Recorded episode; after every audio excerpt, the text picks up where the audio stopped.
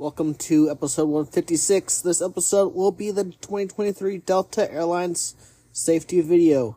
If you've flown Delta Airlines, you have heard this safety video. It might not even be the 2023. I know it's their most recent one that they just put out. But anyways, welcome to episode 156. I hope you guys enjoy this um, special little um, episode. Once again, welcome to episode 156.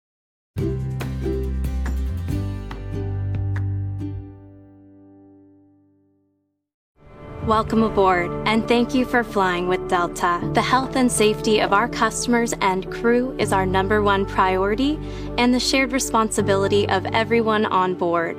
So before we depart, please pay attention to this important safety message. Be sure that all carry on items are securely stowed in an overhead bin and place smaller items completely under the seat in front of you. Please keep the aisles, exits, and bulkhead areas clear. If you lose an electronic device in your seat, please do not adjust your seat and ask a crew member for assistance. As we leave the gate, make sure your seatbelt is fastened. To fasten, insert the metal tip into the buckle and adjust the strap so it's low and tight across your lap. To release the belt, just lift the top of the buckle.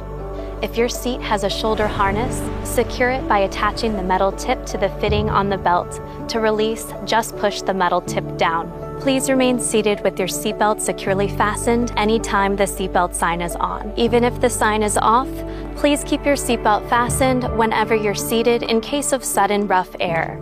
In the event of rough air, the crew might also need to buckle up for safety.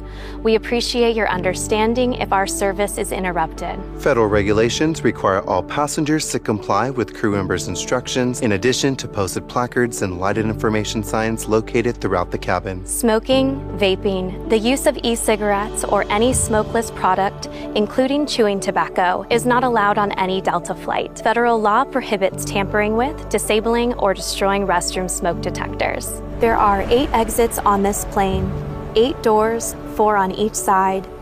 Each door has a detachable slide that can be used as a raft.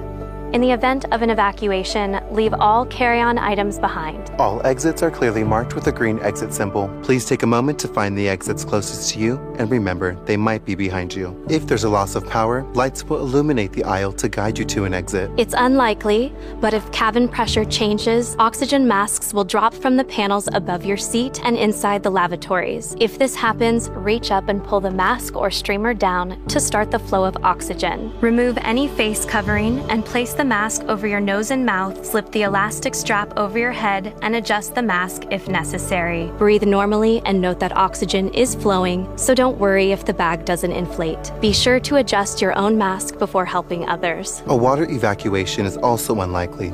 But just in case, life vests are in a compartment beneath or adjacent to your seat. To use, remove the vest from its container by pulling on the tab and then opening the pouch. Slip the vest over your head. Wrap the strap around your waist, attach it to the buckle in front, then adjust securely around your waist. As you leave the plane, inflate the vest by pulling down on the red tab at the bottom of the vest, or manually inflate it by blowing into the tube at shoulder level. A water activated light is attached to each vest. For children who weigh less than 35 pounds, place the vest around the infant's waist and secure the strap between the legs. Refer to your safety card for more information. Additional life vests for in lap children are located in marked compartments at the front and rear of the plane.